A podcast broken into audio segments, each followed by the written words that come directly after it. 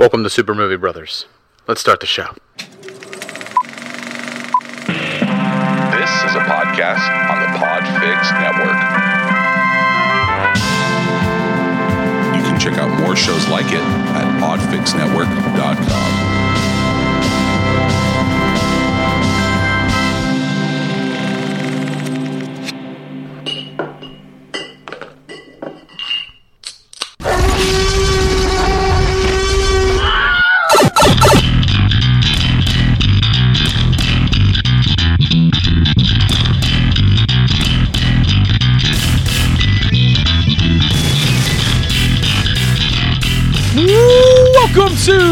Super Movie Brothers, episode 142. I'm your host, Super Movie Brother Dave. I'm back, baby. I'm Super Movie Brother Jay. Hey, Jay. It's been one week since you looked at me. Cocked your head to the side and said I'm angry. All right, man, you were missing last week. No one knew where you were. You just kind of fell off the face of the earth. The only thing you told me was, hey, can't record this week. Too busy. Bye. And like, that's it. Like, that's that's all I got from you. So I was what- waiting for your questions to like ask Yeah. why. Like, We, No, no, you're a grown ass man. You don't I need me checking in on you. But no, honestly, it just wouldn't work out. We wouldn't. You wouldn't been able to um, edit in time. I had most of the week all booked up with just different kind of various birthday celebrations with different kind of friend groups or family members, um, and one work related thing that just kind of went late. But it, yeah, so it was just a very very busy week. It just wasn't going to happen. ah, there was like to see. I thought there was like this air of mystery about it. Like no, like, it, it's just like- I was just It was just the way you, it was just the way you did it. It was just the way you did it. You're like, I just, I just can't. I just can't. Like almost like, don't ask me why, but I just can't. Well, I, I mean, I think I gave it to you uh, a two week notice or something like that when I realized. No, you like, told me "Oh, after we finished recording for episode 140 that you couldn't All do right. 141. So it's a week notice, but you know, I was just like, okay, I mean, whatever. I don't care. I'll just get Lauren to fill in. She's better than you anyway. she just doesn't. She just doesn't want to do it all the time, you know. it is fun listening to you guys. All right, man. So other other than you know family stuff and work stuff, which no one wants to hear about, what did you get up to this week, man? well, more than anything, I guess you can say um, my Friday and Saturday night was rather eventful. So my birthday was the second to last. Well, celebration was the second to last day for Broken Goblet to close. Um, their current location to move into their new location in about a month or so, and it was nice because our friend Righteous was up and doing a lot of different kind of musical skits and things. With uh, with the costume change for every song. Yeah, wigs and lips and oh my god, you never know what you're gonna get with him. So that was a lot of fun. Then having just kind of a bunch of random people that I'm friends with just popping in and out throughout the night, just um, you know, wishing me a happy birthday, buying me a beer real quick, and that was kind of nice. And it was just a fun little send off, and it was it was a little emotional, you know, seeing all the owners there and and then having fun with the little sex doll. Yes, which is which was a picture that I put up on Twitter if for our you guys listeners. caught that, please delete it from your phones. Yeah, you it might was- have deleted. You might. It was only up I'm saving it because that's I thought it was a good photo. Oh, it's on I my phone. It, it's it's it was fun. I, give you I gave you the approval. Yes, and I, then I did ask.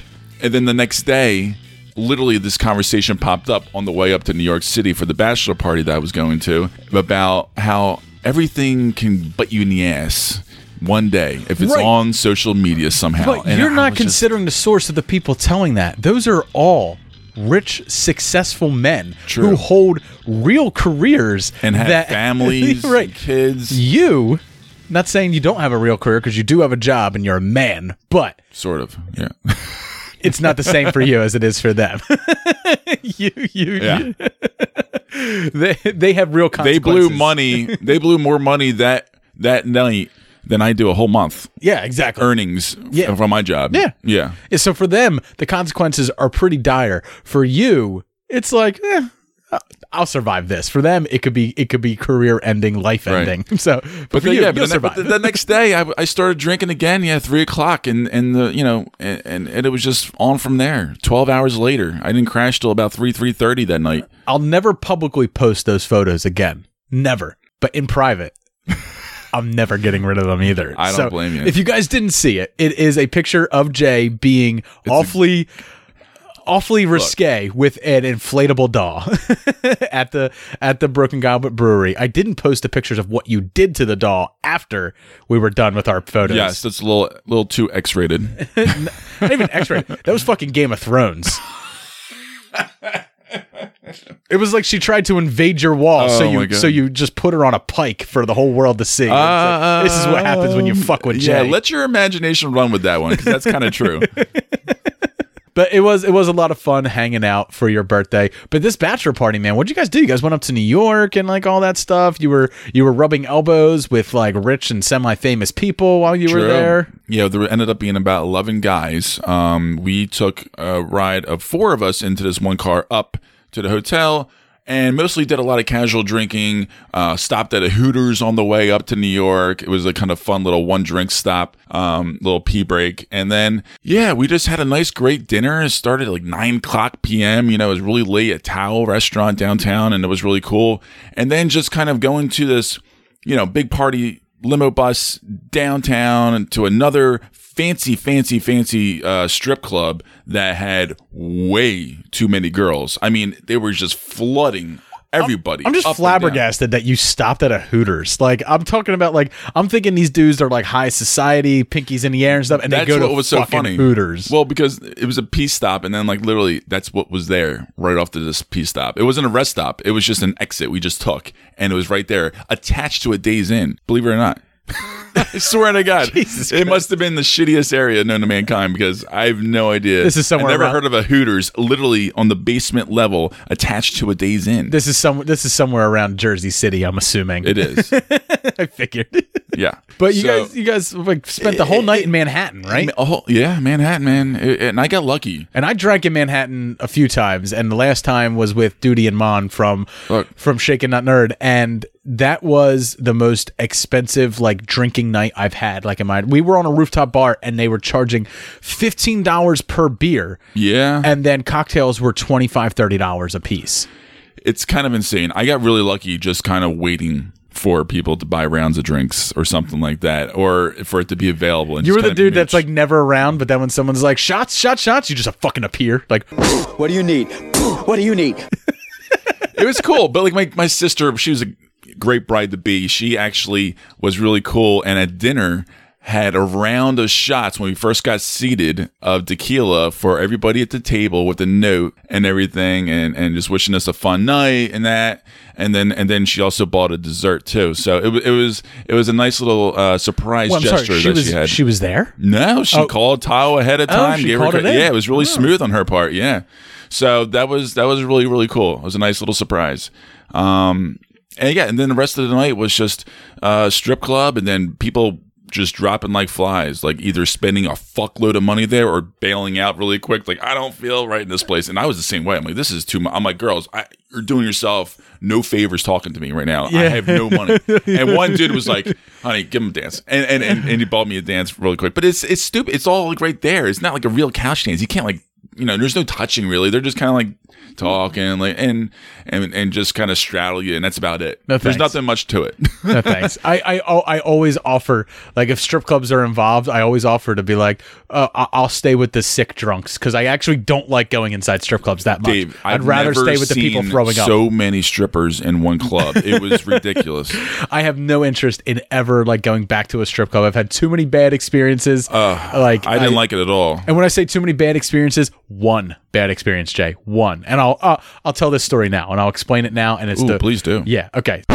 Fair warning for all of you guys. I know we put explicit on all of our episodes, and never more has that been appropriate than the conversation me and Jay are, uh, about to have, and kind of turns into a level of debauchery that I think even regular listeners of the show might be surprised about. So if you're listening to us at work or uh, around people that you may not want to hear this discussion, why don't you go ahead and pop in those headphones? Uh, and if you really aren't interested in that and you just want us to talk about the movies, yeah, skip ahead. I go to a strip club. I am somewhere around, I'm probably around 19 years old, right? Uh, and there's this place down in Philadelphia. We all nickname it Show and Smell, but its real name is Oh, Show and. Tell. Okay, So, I think I know where you're going with. so Show and Tell is is an awful place.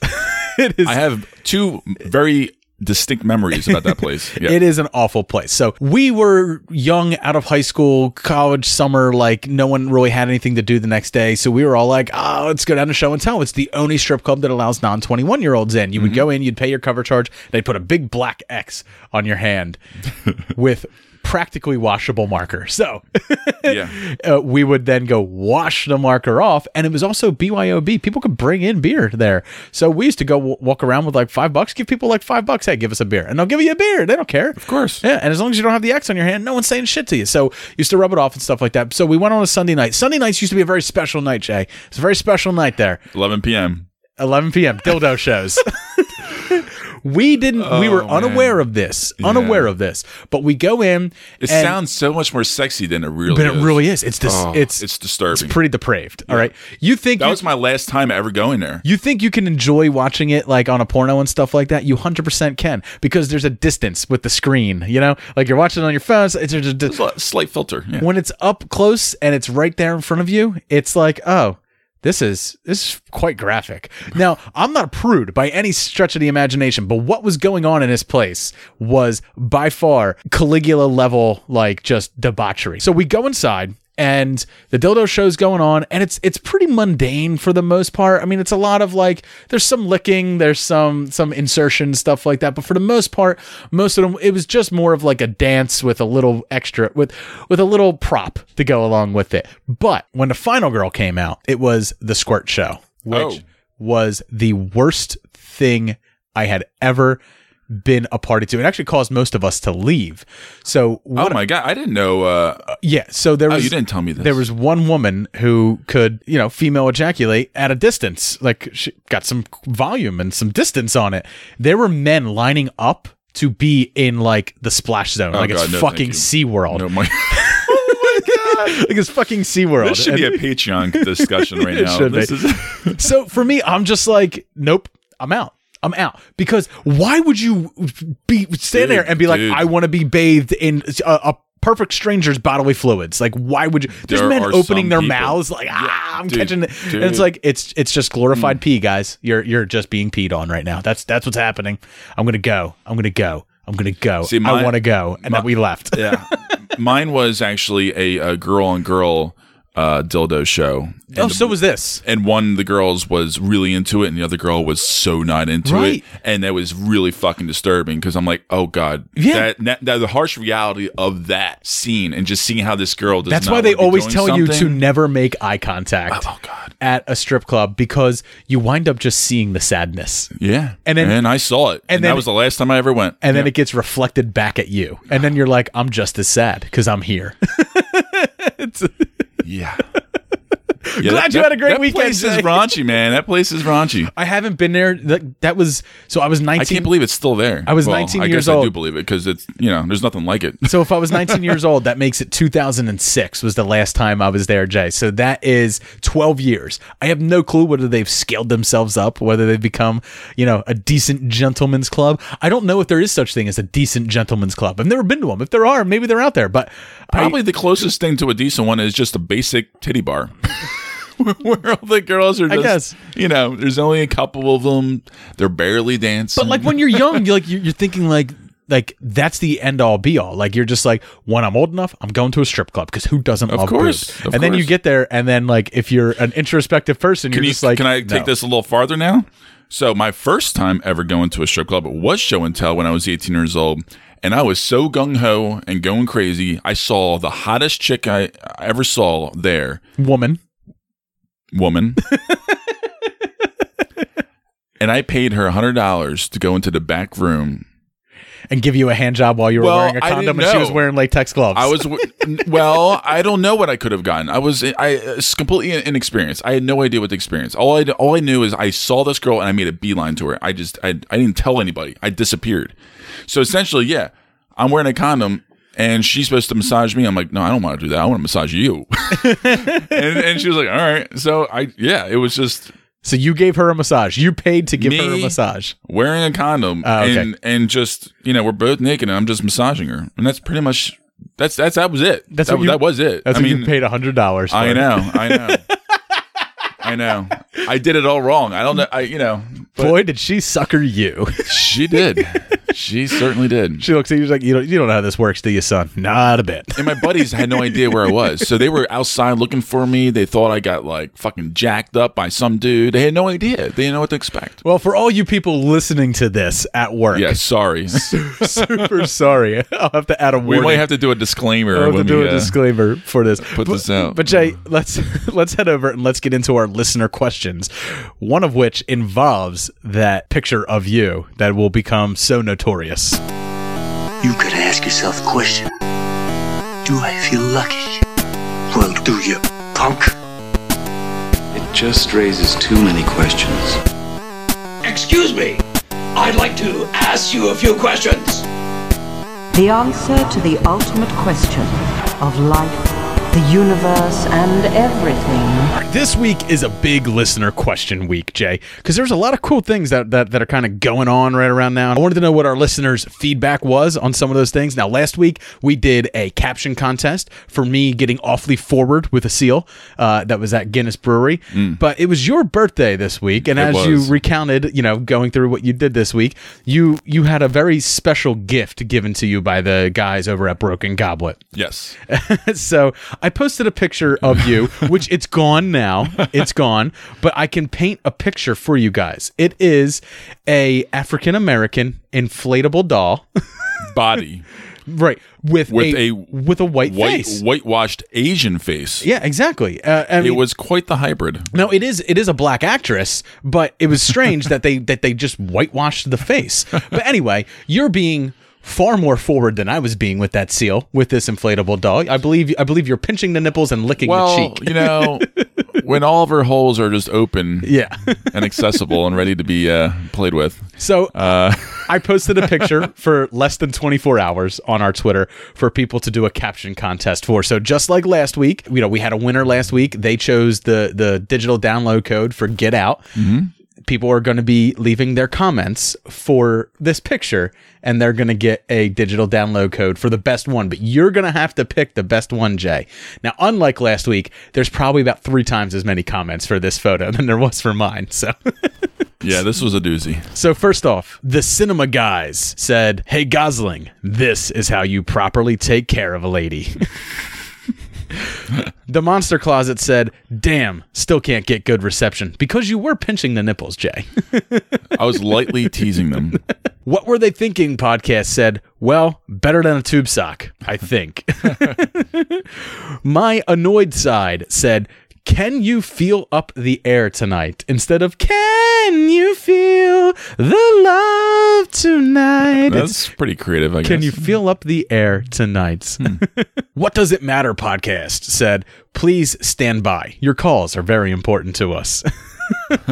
this one, all right, this one cracks me up. I love this picture. I love this one, but it's actually a GIF, and since they didn't actually make the comment, I don't think I don't think they they have a chance of winning. But Yeah, I mean, I understand sometimes it. they showed a picture. It's it's a gif of the hardest part of an interracial relationship, and it's them trying to take selfies together, and the the the smartphone camera is trying to find the right balance of light and dark for them, and it whitewashes them, blacks them out, and it just it's just not working. And it, that I I cracked up at, but I was like, but you that's not that's not an original comment. No, it's not, but it was funny. It was funny, perfectly timed, but not it's not not good enough. So I married a movie geek, Justin, our good friend. He says Lars and the real unlucky girl. I do love that movie. Coming off the reels said, "Don't get any ideas, Hollywood. This does not count as fair representation in film." Mm. Curtis said, All the way Jay finally found a girl who let him live up to his nickname. I didn't even know you were called All the Way Jay until that moment. Until Curtis said you're All the Way Jay. Look, I'll take it. I'm surprised I never heard that before. it goes well. Chris Brickenbine said he didn't know it then, but this picture would end his career in 15 years. What's funny This is, is why but no, I asked to delete it. what I thought was great about that comment is he's very optimistic. Sometime between now and the next 15 years, you're going to have a career that will be Look. ruined by this picture. So, hey, I'm going to be proud of you for at least having a career. For 15 years, I'm happy too. I mean, and I'll be back to where I'm at right now. but at least you enjoyed the high life for some time. Hopefully, I saved a little bit of cash. Paul over on the Countdown Pod said, "Here's one that won't ask for a commitment." True. Very on the nose. Sean threw in some other ones, but this one I really like. Because it looks like you're whispering in her ear, Sean said, None of these holes are for food. oh man. All right. Podcast 42 said, and this was the start of the blow up doll we also movement. that doll may be pressing some charges, Jay. I know it's true. They have a, a foundation probably going towards uh, creepers like me. More gooder than podcast. Chris, he said, You have to kiss a lot of frogs before you find your prince. Mike Seibert said, Oh, ill. Do you have any idea where that's been? I wouldn't be licking on that. Uh, well, you know, when you're like ten drinks in, you know, You- you, you just did- don't you- really think about that stuff. The rant with Herman James said, You taste like mom.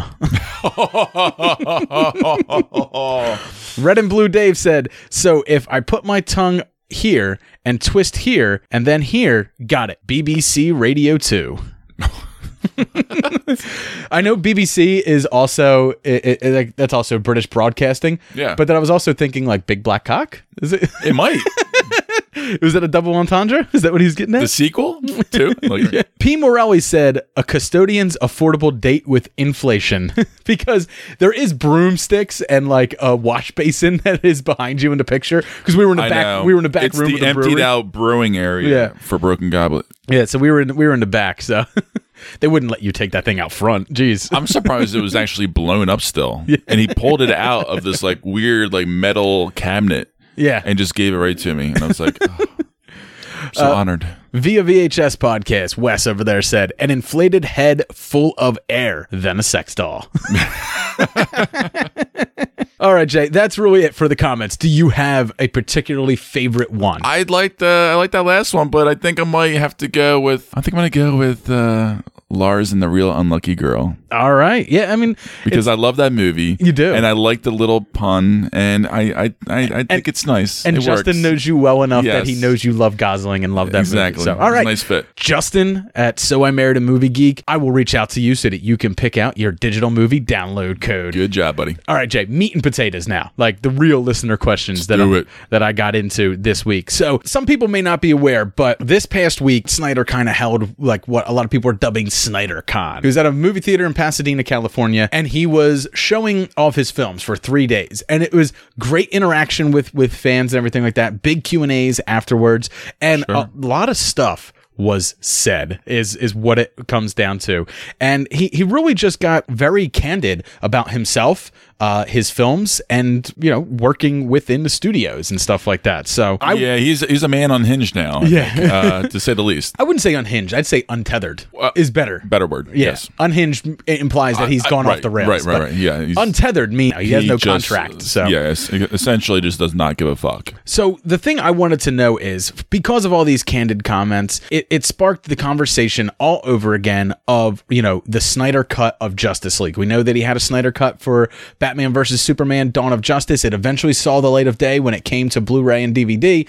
You know, people were able to get that extended cut and some people actually find that cut a lot better than the theatrical cut. And a lot of people, you know, he has his supporters out there. He has an extremely, extremely vocal minority that, that really champion him.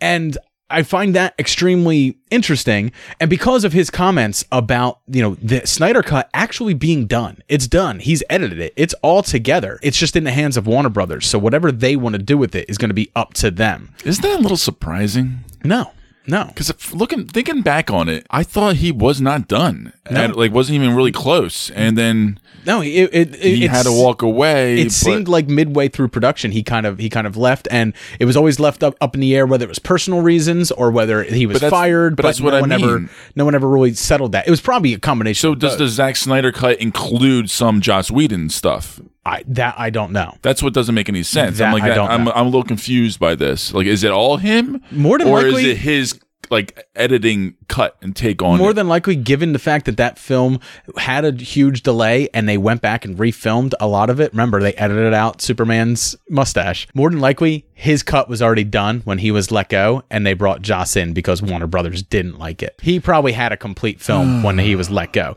So anyway, the Snyder cut's out there. So what I wanted to know, Jay, is if they were to release the Snyder cut, what are people's interest in seeing it? So top five pod said definitely not. Just flat out no. Sam at Son of Sam said definitely would be much better than the mess Joss Whedon left us with. And I, I- think I don't. Oh, I don't necessarily overly blame Joss. well, there's something to be said for for for that. In that, at least we would have had a singular vision, at the very least. which we always would want more than the latter. The crossover podcast said Zack Snyder is a talentless hack who peaked with his first film, which was a remake of an already awesome movie. Michael Bay has more rewatchable has more rewatchable movies than him. Let that sink in for a moment.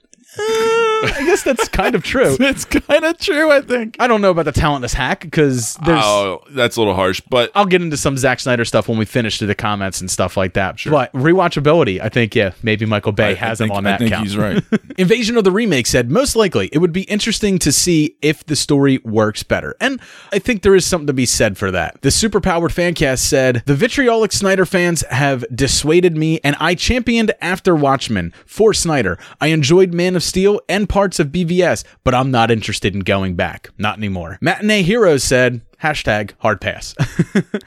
Millennial Mike, he says, I'm here because of Man of Steel. That's it. I don't care for most comic book films these days, aside from that. Hashtag Dark Phoenix and whatever Sony is doing with Spider Man universe of Marvel characters is all that interests me. The cut is the last thing I want to see from DC right now. Hmm. Geek to Me Radio said, Too much has been made out of it, and his zealots have turned me off from the idea. That being said, I'm sure in 10 years or so, if they release something or they end up doing an animated adaptation, I'd be interested in seeing it. After Dinner Movie says, Nope. 90s Man 11 says everybody wants it, even the haters subconsciously want it. Now, that's the thing. Like, I don't hate Snyder, and I don't even really hate any of the movies he's done. I'm not a hater, but I'm definitely not a defender. I'm just, I'm so indifferent. That's why I had to ask this question because no, it's a valid question. Yeah, and a lot of I people have strong points of view. who's, interested in it, and and ul- ultimately, is there money to be made out there by releasing it? Well, that you brought up some interesting points in Yeah. pre-production about that idea. D Crazy Cat Lady said, "No, just no." I get it. I, you know, some people have very, very dissatisfied viewpoints on him. Absolutely. My question is what happens when it is released? And with all the special effects, people realize it's a hollow story like all the other ones. Happy New Nuts said, Before, I was at least curious about it, but hearing the story ideas and his little wake up from my dream world comment, no, I'm fine with what we got, and I'm glad DCEU is moving away from him. Let the past die. Kill it if you have to. Nerds and Mark said, I would definitely be interested, but only to see how whacked out, crazy 100% Snyder version fully rendered would be. Remember, Sucker Punch? Now think that. But with a bunch of our collective beloved superheroes, and that's that's truly is horrifying. Like I shudder at that thought. Leonidas said, "100%, we want it." Dalen Bremer says, "Can people please shut up about the Snyder Cut? Releasing it won't make Justice League a better film." Shut up! Shut up! Shut up! Wes from Via VHS says, I really dislike Justice League, but I would watch the Snyder Cut out of curiosity. The reason it's going to be hard to release that version is because it's probably really, really bad. The worst part of DCEU has been Zack Snyder. Why would anyone think more Snyder would help? So here's, here's my thoughts on all of it. I, I don't hate Snyder. I don't love Snyder. I do really respect his style of filmmaking because I think stylistically, I like the way his movies look for the most part. I like what he's trying to do. However, I exactly. don't think he pulls it that's off. Exactly. Though. I think that's exactly it. But when it comes to his stories, I think they are kind of fucked. What a story, Mark. Like I, I, I think they're they're overly complicated, and I understand that in his mind he's making thinking man's superhero movies, and and there is a lot of depth in there, and there's a lot of things that are going on with characters that aren't necessarily said they're they're just kind of shown or or even implied Sure. but they're not necessarily said so that resonated with a lot of people but it, it resonated negatively with a lot more people is what it comes down to warner brothers stands to make zero money from releasing a snyder cut of this movie the only thing it would appease is the very vocal minority who do want to see it and do support Zack Snyder. You know, I, I do think that Man of Steel was a good movie. I liked that that one. And then BVS had its problems. The ultimate cut that eventually came out on Blu-ray was better than the theatrical cut. It was also 32 minutes longer, but it was better, more cohesive, made more sense. Right. But Which is interesting because the Justice League that we got was short. Right. But adding that 32 minutes into BVS still wasn't enough to save it. It didn't make it a great movie. It didn't even make it a really good movie. It just made a bad movie make more sense. Right, And that's it. okay. So I think that's more or less what you would get with this Justice League. Now, some rumors say that the Zack Snyder cut would be four hours long, close to four hours long. So you could never release that in theaters. And what I think, you know, we could really do with it would be Warner Brothers, if they ever wanted to make money off of it, you put it onto a streaming service. But you don't just put it onto one. You make them bid for it. Or you put it on your own streaming service that they have, the the you know, the DC Universe app, and then you get everyone who isn't already bought into that on it and you make money that way from it. That way, because the problem with releasing it is it does stand to hurt what they're doing now. If they're trying to move away from that, as a lot of people were saying, they would like to move away from it. If Warner Brothers is also trying to move away from Zack Snyder's version of the DCEU. Yeah.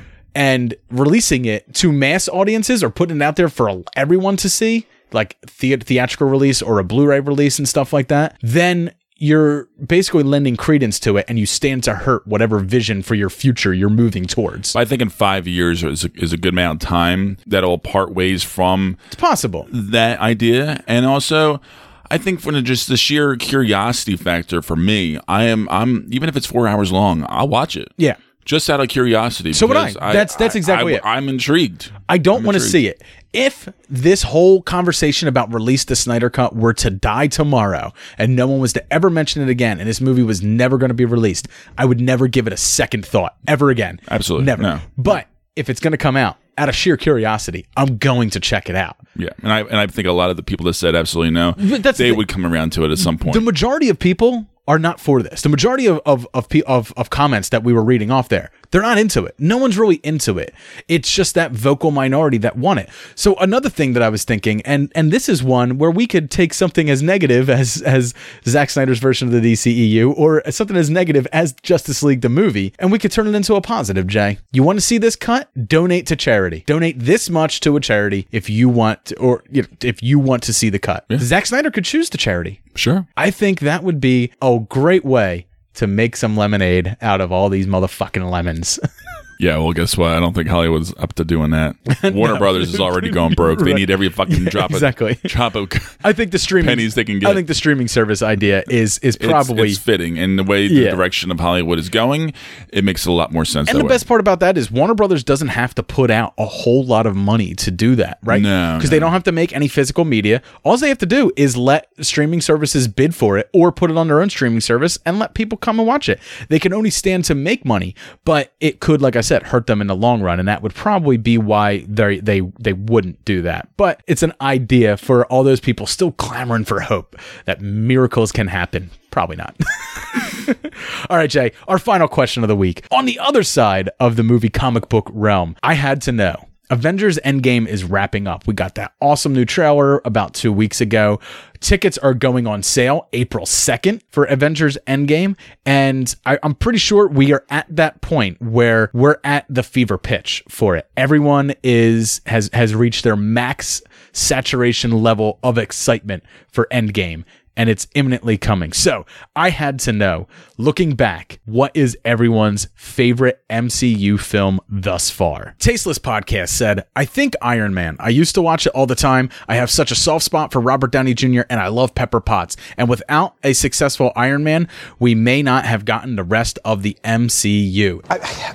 I'm just not the, the hero type, clearly. I, I agree with some of that. Hmm. I don't think it's aged as well as some of the other movies that are there, but it has it does very much have that going for it. Is that it was the movie that was good enough to start this whole thing. Pitney and Emily's Bitchin' Boutique said, in terms of sheer giddy rewatchability, I'm going with both Avengers and Spider-Man: Homecoming, but that could rapidly change now that I've just seen Spider-Verse. Gadzooks, what a film! What Wow. a what a film that's not in the MCU, guys. It's not it's not part of the MCU. Nice try. But they said Avengers is their is their favorite. Ziggy said favorite will always be Guardians of the Galaxy. Winter Soldier, Infinity War, Thor, Iron Man 3 are close behind. What are you doing? I'm distracting you, you big turd blossom. Okay, that's a lot. That, that, that- that's a lot. It's a fair bit. Hmm. It's a fair bit. Story at the core said, without a doubt, Ant Man and the Wasp. I had to read this one because this is this is interesting. I haven't It's heard anyone ever say Ant Man and the Wasp is their favorite. I've never heard anyone say it was bad, really, either. But it's the best at using superpowers in inventive ways. The script is extremely efficient, with many scenes serving two, three, or even four purposes. The story is extremely focused, and the movie is textbook Chekhov's gag. And I Look, the I lovers of Ant Man really love Ant Man, and they think that's the proper tone. our buddy Duty. Duty Sure. from Shaken Not Nerd. It's Ant Man One's his favorite MCU film, and uh, the Chekhov's gag thing. I, I get that. Yeah, if you're gonna if you're gonna show something in the first act, it has to be reused, and they they do do that well in it. So uh, as far as my favorite though. It's pretty far down the list, probably in the middle of the row, middle of the pack. Uh, I did enjoy Ant Man and the Wasp, though. The contrarians say Civil War edges out Infinity War, but just barely. That Spider Man intro was perfect. All right, I've run out of patience. On to ruse! All right. Well, I mean, it's fantastic. That's for sure. I know. Geek to Me Radio said probably the first Iron Man film because it did a great job of updating the character's origin while staying extremely true to the comic book source material. Good old faithful. Dan over at Netflix and Swill says Winter Soldier. It was the first Marvel movie where it felt different than a comic book movie, mixing in spy espionage thriller with the comic book elements that made it something special. I think it's true. It Very kind of true. it did mix Bourne, you know, that that type of Bourne level spy thriller with comic book That's films. why I love it so much. Movie Reviews and 20 Questions podcast said, historically, it's always been Winter Soldier for me, but I think Infinity War takes it now. I've seen it about a dozen times and I just can't stop watching it. In fact, please send some help.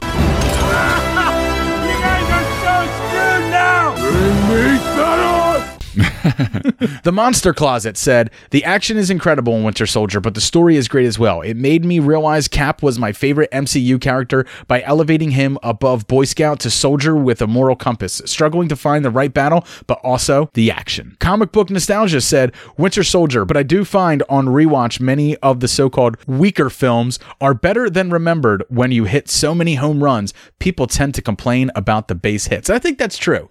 I think that, uh, you know, I, I, I would say MCU has never made more than two truly bad films and other ones that are kind of just middle of the road they wind up they wind up getting compared to to some films that are just they're- better it, it really washes out those those mediocre ones you know it's, hmm. it's almost like having that perfect older sibling you know you just never live up to it Millennial Mike said Iron Man. Robert Downey Jr. is perfect in the role. High stakes, definitive character development, looks great, shot on film, rewatchable, works phenomenally on its own and its own personality and style. It's just a brilliant film. Film viewer me think I have to say Ragnarok because it managed to reinvent an established character and villain I had no interest in beforehand, easily making it now one of my favorites. All of that, but it also gave us Korg. Allow me to introduce myself. My name is Korg. I'm kind of like the leader in here. Over here, the pile of rocks waving at you. Here.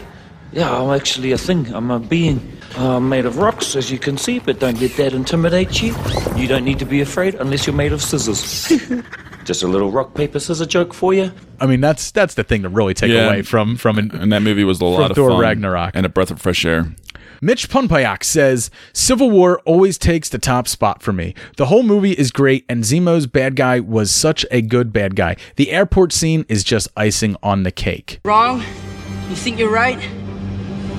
Makes you dangerous. The INS Home Office said Winter Soldier for unpleasant reasons one can find in the newspaper daily. And I think that's true. I think, you know, Winter Soldier actually resonates better today than it did the, the year it came out, Mhm. given, you know, what, what kind of seems the, like the current climate, right in right this day and age. where, where it kind of seems like we do have villains inside of our inside of our government infrastructure Mm-hmm. jbr jr says avengers i just couldn't imagine how they could pull it off and they did they took a technology guy a demigod a super soldier and made them fit together in the same universe dude let's not forget the guy that turns into a giant monster and the super spy woman and then also the archer come on yeah you're only, cele- on. you're only celebrating the three main guys there on come now. on now Come on now. Damon Carter said, "Very difficult question. I love Captain America, the, the Winter Soldier, but Guardians of the Galaxy is my all-time favorite. I loved Ant Man, Civil War, Black Panther, Thor, Ragnarok. Were all awesome. Those are some of the top ten. And Spider-Man Two with Tobey Maguire. Also,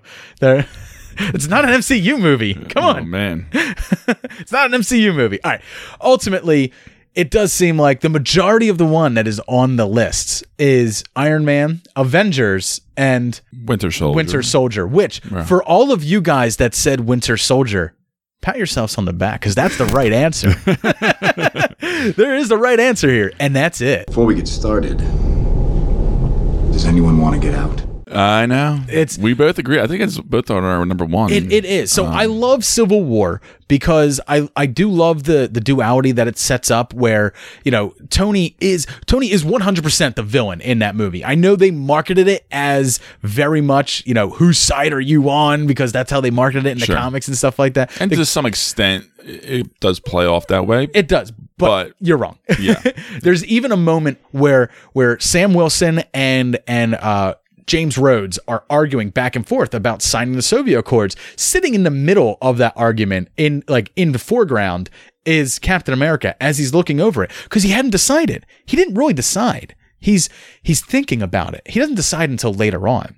You know, he's he's still thinking about it. He didn't make any rash decisions. Mm-hmm. But what did Tony do when he signed it? Made an absolutely immediate emotional rash decision. He was just had a had a woman pointing her finger in his face telling him how you know it's your fault. And we all know that he has this more so a hero complex and a god complex. Oh, yeah. And the fact that he uh, that he was res- partly responsible for someone's death, he then made him an emotional reaction and went and signed it without thinking. You know, and then after that, everything Iron Man does throughout that entire movie is he's an emotional megalomaniac throughout the whole rest of that movie. He is 100% the villain. Cap stays level headed, decides not to sign for the right reasons, in that what if we want to go somewhere and they don't send us? What if there's somewhere we don't think we should be, but they make us go? And, you know, that's, that's kind of oh, the, the right way to be thinking about it is at that point you're no longer in control of yourself and in your actions and the whole thing about captain america was you know he he's every single film captain america's been in it's all about upsetting an infrastructure. He leaves in every single one of them. In the first in the first Avenger, he he goes against army orders and goes into the goes into the science the uh, Hydra science camp to rescue rescue all the all the soldiers. Yeah. In in the second one, he destroys Hydra from within Shield and dismantles Shield and gets rid of Shield. And then in the third one, he destroys the Avengers. These are all infrastructures that he was integral and part of, but he saw the flaws in them and he made them change.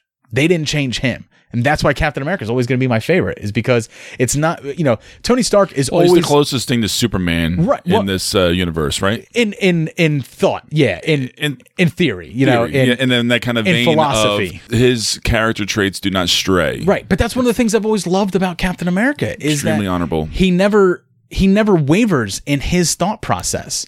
You know, he's it's not that he's always right. It's that he's always on the side of good and there is no gray areas for him. You know, what does he say in Infinity War? We don't compromise, right? We don't trade one life for another for Mhm. others, you know? And that's always just been him and he doesn't, you know, he's he's that rock that is in the middle as the waves are crashing in and the waves have to break and go around the rock. That's Captain America. That's why I always love him. Ooh, well said, David. But Winter Soldier is always the best because of that spy element, but also the emotional impact that it brings in on Captain America himself. And the action, Dave. Oh my God. That knife fight is amazing. It's I love that knife ridiculous. fight. Yeah.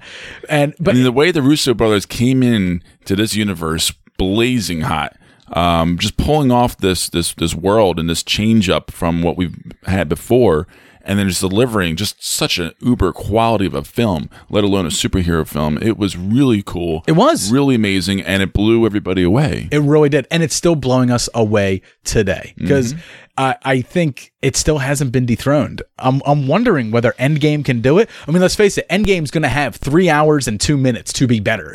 it's going to have a whole extra hour to top it. Sure. And I'm not sure if I'm not sure if it's going to. Infinity War is great. Don't get me wrong. Infinity War Infinity War is great, but it's so great with so many great moments that it's just kind of like MCU porn, the entire movie. It is just a feast for like it's an orgy. Like I'm spent after watching it because it's just so many cool scenes after so Yeah, many cool. yeah. Uh, you know, Winter Soldier is is Sometimes it's it a hurts character the piece. rewatchability to some degree. right? Because you're exhausted. You- Yes. yeah, and and your favorite moments are they're a little Might, diluted. might be like an hour and forty minutes from now. I don't know. I, st- I still have a favorite moment in Infinity War, but it gets ruined by Mark Ruffalo every time. oh, jeez. it's when Thor shows up. Floating head. No, it's so no, so it's when Thor shows up and you know Rocket jumps off his shoulder and Groot like grows his hands out and they go running in. And um then Mark Ruffalo's like the helmet on his on on, on the Hulkbuster goes back and he's just like oh you guys are so screwed now. And I'm like what? Just don't say nothing. Just let the moment be the moment. Let the moment be badass. Don't ruin it with cheap lines. Just let the moment and that's my biggest problem with some of the MCU movements is sometimes hmm. there is a fantastic moment that can just go without a word being said and it's just badass by how it looks and and and what's going on in the scene. And then someone always has to make a joke or someone always has to say something and to break that up. And it's like god anything but that. Like if i could re-edit those films i would just cut out those those stupid one-liners. I, I agree with you. i would also just cut mark ruffalo out of infinity war altogether sorry Kind of pointless. I just don't like his storyline in it, and I don't, and I, I don't like the way he acts in it. I don't, I don't like the effects of the half Hulk, half him thing. Like, uh, in my rewatches of it, I, I, I find myself loving other scenes so much, and really dogging on, on, on Mark Ruffalo. I'm just like, God, I don't like you in this. I hope they do uh, some serious. He was okay in Yeah. other films. I mean, that movie. It's just I don't know if it was just so much They didn't know what to. They had to take and they didn't know of- what to do with it. Right. And and and he didn't know how to act it. He wanted to maybe ham it up a little bit more, have a little fun with it. I don't know, but hopefully, you know, it, it turns around for this uh, Endgame movie. It's also the Russo's first time directing him. Don't forget. Oh, It's their first time with that character. Okay, So okay. it's very possible they weren't really quite sure. And it's not like he has an executive producer coming in championing championing for him, right? Because well, we'll see if they fix that up. yeah, because Joss Whedon, who who really made this version of the Hulk his character, is gone. But we had James Gunn come in to to kind of usher his characters into the story. Mm-hmm. Jon Favreau was there to usher in, you know, Iron Man and his and and his his in the story. And the Russos have worked two movies in with Captain America. So there's there's a lot of you know people there that are that are ushering their characters in the right direction and working with the Russos. There's no one out there talking for the Hulk. Who's going to speak for the Hulk, man? All right, so that's going to do it for our listener questions. I know it was a little bit long. It's kind of like the whole meat of the episode, but we got a whole lot more stuff to come. We still have to do our trailer park, then we got our beer reviews, and then don't forget, our final segment this week is for the thriller that seems to be just setting fire to the entire movie world. Or horror thriller. Horror to be, thriller, to be yeah. uh, more accurate. We're going to have a full review for Jordan Peele's Us. Thomasine Nucci, drop that beat. The Poetics explain. Poetics, bring the drums in. Cut the beat and let the music play. No trailer park, shout out to Dave and Jay. I don't serve, but there's a newer wave. We've been on since trust God save the right style. I don't wanna flow until I know that the bass drop. Welcome back to Trailer Park. The three trailers that we got is John Wick Chapter 3, Once Upon a Time in Hollywood, and of course, Stranger Things Season 3 trailer. All right, Jay. So the first trailer that we got on the docket here is John Wick Chapter 3. So John Wick 2 ends on pretty much an epic cliffhanger where the order goes out that John Wick is now persona non grata. Like that's it. Like the Yeah. entire assassin world is going to be attacking him. And this trailer kind of sets you up for the level of action that you're going to get throughout. This movie could be very exhausting from the constant action. You have no idea what's coming. John Wick, excommunicado, is now in effect. Shouldn't be here. Nice suit. Good to see you too. I need your help. After this, we are less than even. There's no escape for you. Our services still off limits to me. What do you need? Guns. Lots of guns.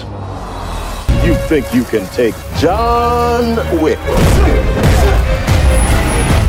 You've got a nasty surprise coming. All of this for what? Because of a puppy? Wasn't just a puppy.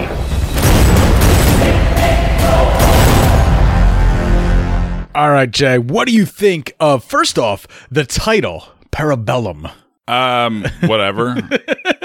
it just kind of seems give like a shit. This movie, I don't care. It looks so fucking awesome.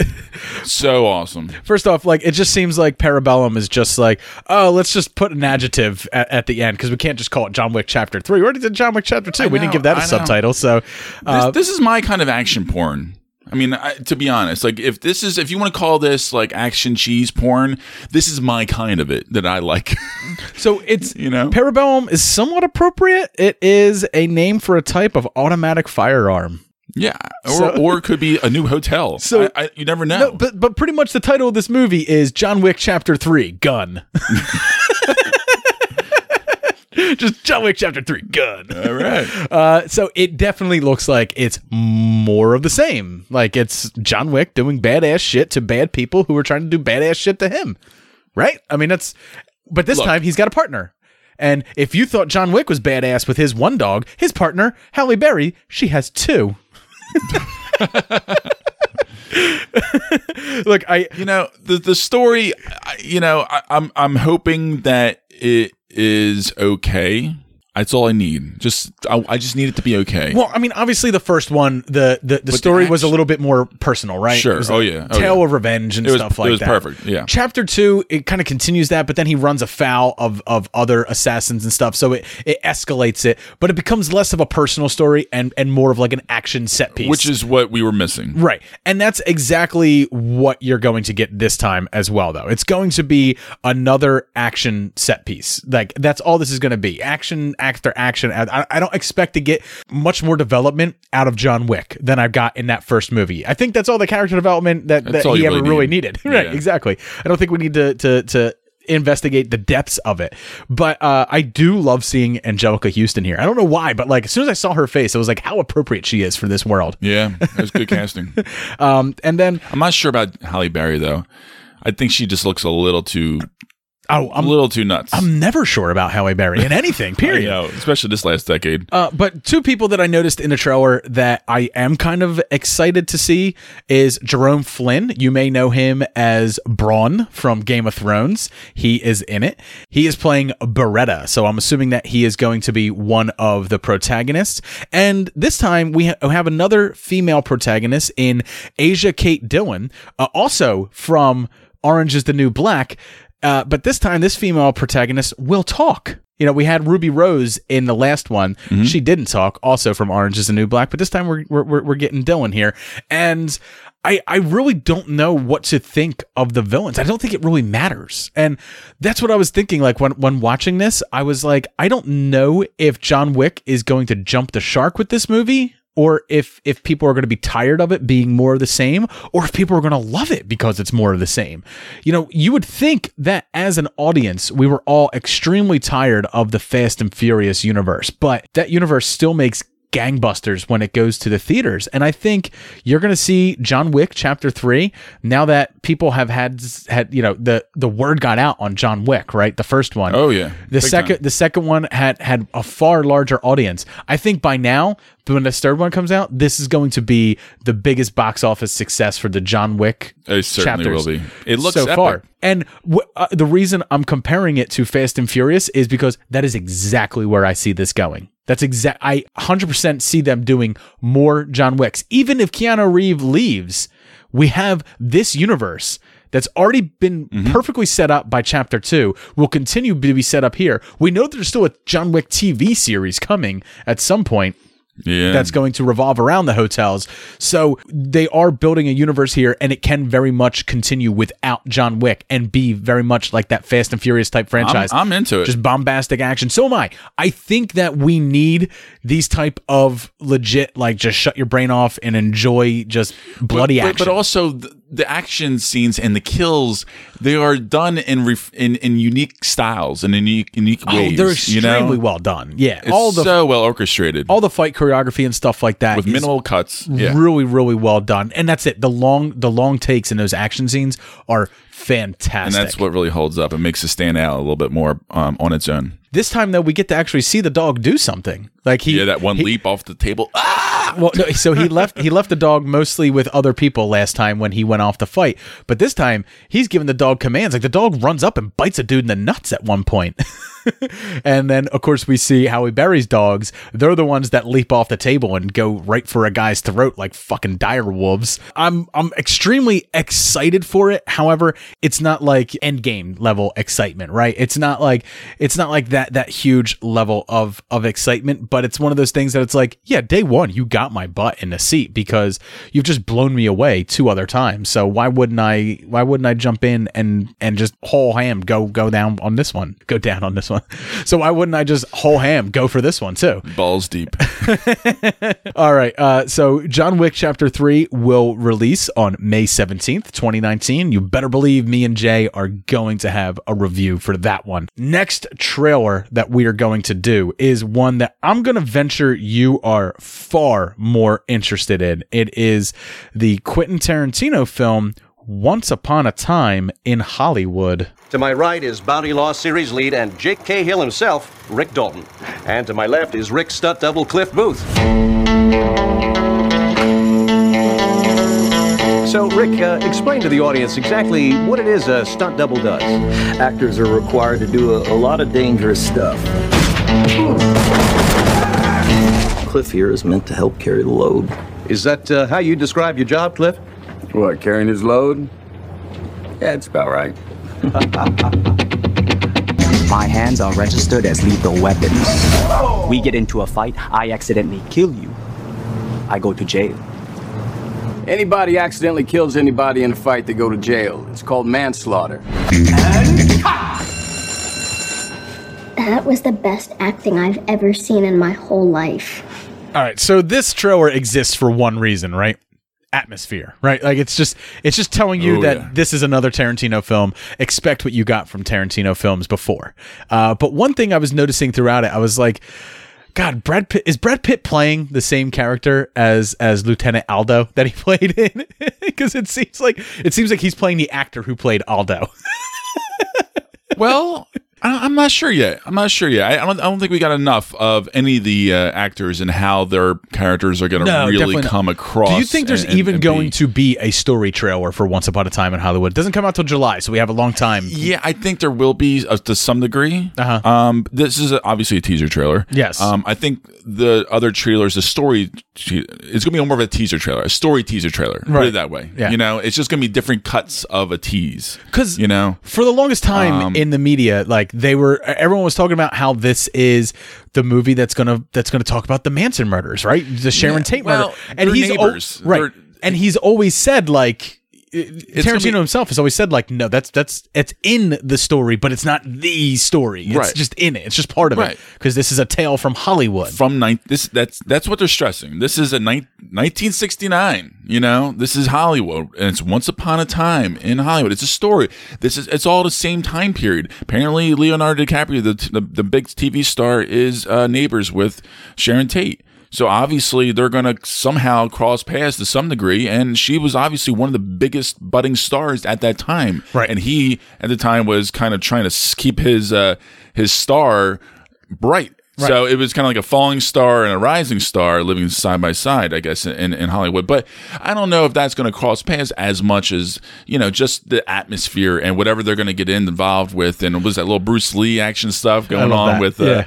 Uh, the stunt uh, stunt double Brad Pitt, you know. But um, it, it just looks like a ton of fun. The atmosphere looks spot on, and everybody looks great. I'm really excited about it. Yeah, I think I think the dialogue is it's it's Tarantino continuing this this new type of dialogue, I, and I call it new dialogue because I think like his his more recent films have been more more punchy, like with with jokes Yes. and stuff like that. Very um, very written. Yeah, yeah, yeah. yeah with, with there, there's almost like a rat a tat to it, like Yes, in, in, in a lot of his yes. newer films, where you don't you don't necessarily get that when you go back and watch Reservoir Dogs and you watch Jackie Right. Brown and you watch you know uh, these you know these movies that he's directed before. They aren't as punchy as as these are. These feel far more cult films. You know, like like very like he's become very comfortable in his writing now that he Sure. that he's you know that he's able just to Even in the this way. title, the ninth film, The ninth from film. And Quentin Tarantino, It's apparently the, his last. It's the ninth. No, he said he's he said he probably has ten in him. So this is the this is this is his penultimate. Jay. Ah, he has he's got one more according to him. But you know, people say that all the time. Michael Jordan left. Michael Jordan left making playing basketball. I know for for two But- years and then came back triumphantly you know after what? Space Jam. After he defeated the Monstars, Jay, he came back. I hear you. I hear you. But Quentin is deceivingly older than we realize, and obviously he does not make films very often anyway. So he, you know, No, after- his last film was Hateful Eight, which is three four years ago. Ooh, I would say more like five, four or five years ago. Now, Jay, it came out in twenty. It came out in 2015. So, you know, granted, that movie was probably completed by 2014 and making the film circuits in 2014 and stuff like that. But it came out in 2015. So, uh, yeah, it's it's only been four or five years since he's released a, a film, and I think that's that's kind of around the the length of time you can expect from him these days. So, sometime 2023, we'll be getting the 10th film from Quentin Tarantino, and I think it'll all end. Now, watching this, Jay, do you think that this film takes place in Tarantino's universe that is like the real world, or does this take place in the Tarantino film universe? This could be the one that has the potential to cross both of those universes, where they're making the films that are in his quote unquote movie universe, but they exist in the real universe that Pulp Fiction and Reservoir Dogs and stuff takes place in. Um, I have not thought about that. See, when I was watching this, that's exactly what I was thinking of. Hmm. That's why I said, do you do you think that he's Aldo Raines, or like, or, or do you think that he's pl- he's the actor who played Aldo in like that would be something that's very easy to put in there that he played Aldo in the Inglourious Basterds, which is a movie that exists in Quentin Tarantino's universe Sure, and sure. not. That's a valid question. I mean, you you, you don't and know what you- you're gonna get. I mean, we'll see. I mean, that's gonna be a lot of. I I think after the next teaser, Me and you I'll- watch trailers I'll in vastly that a little different ways. well, I mean, I, see, all right, that theory is so thin and very far fetched, and like you can find some kind of nuances, connect connective tissue uh, throughout the movies, but it is so thin, David, and you know it. it's fun to geek over and talk about, but uh, logistically, it's it's it's really hard to find those uh, those threads. I think there's plenty of threads. and I think he's even explained it in in similar ways. I'm not going to say that way, but in similar ways. All right, Jay, our final trailer, man. Str- the the the thing that we've been waiting for, right? We are now over half a year past when Stranger Things should have come out. Normally, Stranger Things releases towards the end of summer, heading into Halloween and stuff like that. And we went this year and didn't get it.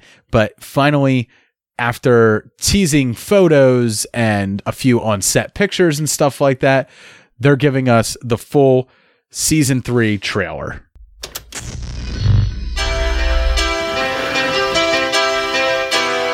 At least someone's happy I'm home.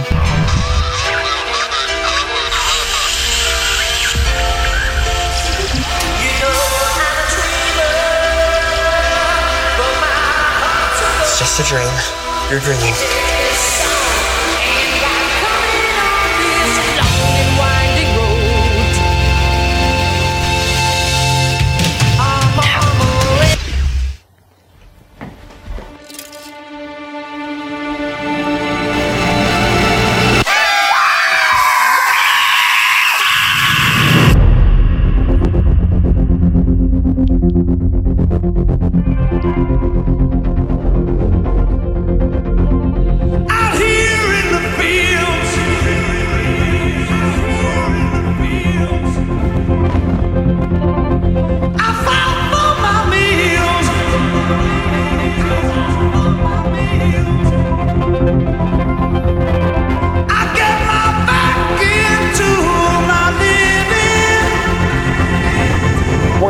Anymore.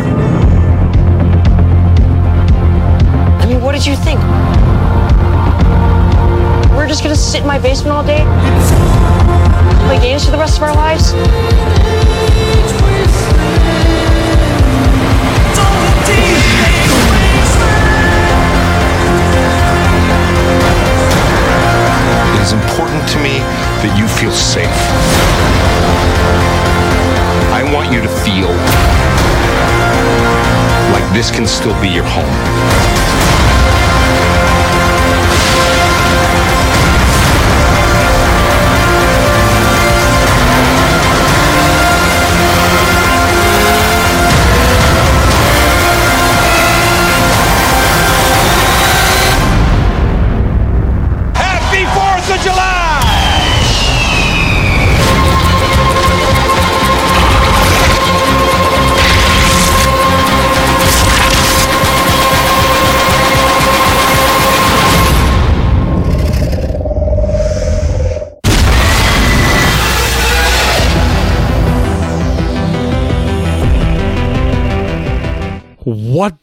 Fuck was that thing?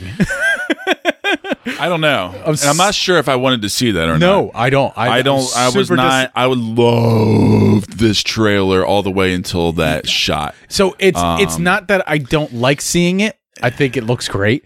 It's No, just I that I would have I know. rather have seen this new creature while watching the series. Yes. You know, Like I would have rather seen that like a cliffhanger at the very end of an episode or something like that. I think they very much had to show you though that they we're not going back to Demogorgons. We're not going back to Demodogs. We're doing it's it's it's it's a new it, it- it's a new big bad. It's a new bad that we're they're facing. Up, they're up in the ante with this because Yeah. there's a lot more characters. They're all older. Yeah. They said it right then. They're they're no longer little kids. Um, yeah, man, they're so- hanging up the D and D. They're not even. They're not going to hang out in the basement no more. Come on, man. Look, it looks phenomenal. When they're adults, I mean, they're all going to get together once a month and play D and D. really good, and it's It adding does. a lot of meat to the bones. I think. I think it's I think it's going to be the Stranger Things season with uh, highest stakes, and I know that's that's that, that's pretty. I think you so, too. Spot on because it's the third. I'm expecting It's a the death third or two. season, and they've pretty much said that we don't have much left in us. Like there's not. No, they already. said- But they said what four? Four seasons. Four seasons. Four Yeah, season- so I- I four season I, will be the I would expect a, a death or two. Yeah. By the end of the, the I don't know. If, season. I don't know if you'll see a death or two, but I think I think you, you- we're definitely going to be left in a place not feeling very good. You know what I mean? Like Right. the last one ended with a dance. We felt a little good, and we got a little ominous warning, like shit's still gonna hit the fan. Sure, sure. But we still ultimately left the last season feeling good. I think this season is very much going to be a Empire Strikes Back type season because if you look at the trailer, it starts off happy. They're they're they're kind of elated as as kids. They're still having fun with each other. Eleven's let her hair grow down. She's at the mall with other girls and stuff like that. Yeah. But as the trailer goes on, there's more running. The the the color palette becomes darker, red, a lot of red, a lot of you know electric colors, kind of Yeah. like it's very very So- 80s still. Well, it takes place in 19, the summer of 1985. So, you know, they're no longer the little kids they were because they don't wear proton packs. Now they're all about the DeLorean, Jay. Yeah, man. and I was one year They're all old. about time I- I was one year old. you And know? and that's a theory that I have about this. I fully expect that time travel may be possible in this, given that it's the summer of 1985. Nah. Mm. You don't know what the Upside but- Down has to offer. You don't know what what powers They sure, 11's they able to really muster. they didn't really tease that at all. I get the feeling. Just because they're going to be playing homage to Back to the Future in some ways for 1985. I All guarantee it. All right. I just, I just, it's just a theory, Chet. Just a theory. I know. It's a nice fun theory, that's for sure. What, what, what I, what I get at, like with this though, like when I'm watching it, you would fully expect Will to be the kind of like the downer a little bit, right? He's the one that's gone missing twice now into the upside Yeah. down and stuff like that. But he actually seems like he's he's moving forward in some ways, at least like in his moments with them, he's able to have fun and stuff like that. so. It's it's Mike who's played by who's played by Finn Wolfhard, who's really telling them we can't be kids anymore. Like we got to grow up and stuff like that. And I, I I I just wonder like what's bringing that on. Like is it is he the first one to to, to That, sometimes that's all it takes. Sometimes sometimes. Is he the just first- that one alpha to come out right. of it? Is he the first one to sprout a nut hair? And he's Yeah. just like, you know, we're Yeah. not kids anymore. Um, or is is there be. some angst between him and Eleven now that she's now that she's branching out and making friends and stuff like that? Is Mike less important to her? Does he feel like she, you know, he's less important to her? We, you know, we do get that scene with Sheriff Hopper where he's in his office and he's in his uniform and he's like, I want you to still feel like this is home. And they they show Winona Ryder there, but clearly he's talking to Eleven, right? Because I'm sure Eleven hasn't forgotten about the other experiments that are out there. And I'm sure at some point she's going to want to go after them, or she may actually need them to fight whatever new threat there is. It's I'm I'm I'm very excited for it, for sure. I think the love triangles are going to be stronger. Um, I think the arguments are going to be a lot stronger. I think every, I think all the emotional, um, relationship thread lines are going to be a lot more bold. Right. I mean, w- one way or another, you know. So it's going to be interesting. I, I, I'm, I'm, I'm definitely thinking that they're going in the right direction. The one so thing- the- I'm very pleasantly surprised by this trailer. It's, it's not a disappointment at all. The one prediction that I feel like I know for sure is this season's going to end on a down note. That's that's just all I feel. I just know that it's it's going to end on a down note and it's going to be a pretty big cliffhanger, possibly even like teasing that someone may be dead or something along those lines, moving us into the fourth, which will probably be the final season. But yeah, man, I'm super excited. July 4th weekend, it's going to premiere, and I will have watched every single minute of it by the time we record that week. 100%. 100%. Me and Lauren will stay up all night to make sure we binge watch this shit. All right, Jay, coming up next, we got our beers to do before we get into our review for Jordan Peele's Us.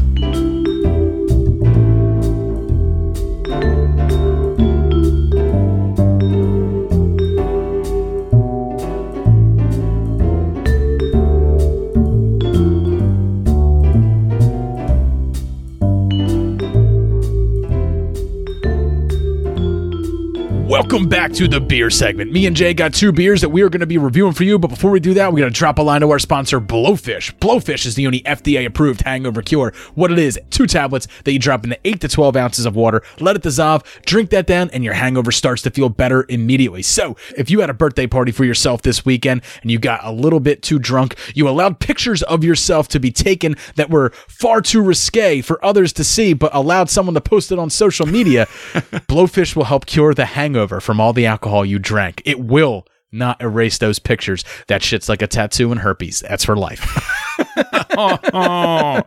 so make sure that you head over to 4hangovers.com. Use the promo code SMBFish for your 15% off. Did you actually have to use any uh any blowfish this week, Jay? Because you did have a birthday and then a bachelor party. Exactly. Uh, I definitely took some blowfish the day after my birthday party celebration to get me somewhat cohesive to go out and start drinking at three o'clock that afternoon again for another uh, 12 hours in New York City. So it was an epic bender. Sunday was brutal.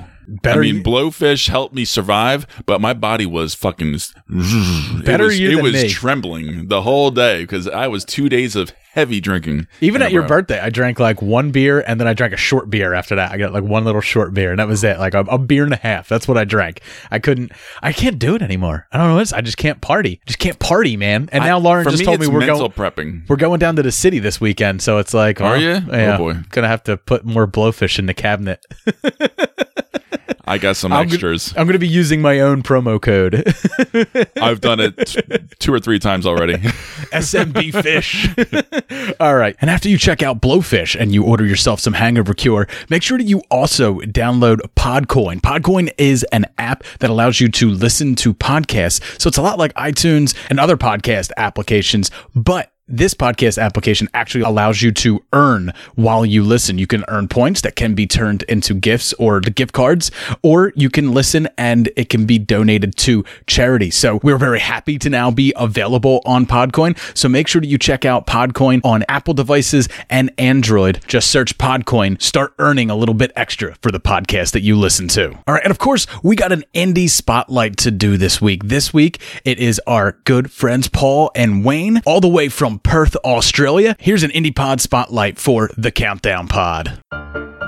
Your guide to cinema etiquette from the Countdown Movie and TV Reviews podcast. Tip 43. When attending the cinema with your good friends or significant other, don't assume anyone else has any interest in what you have to say. So, always remember. Whisper, fuckface. It's not rocket science. For more useful cinema etiquette, join Paul and Wayne on the Countdown Movie and TV Reviews podcast at Podomatic on iTunes or your favorite podcast app.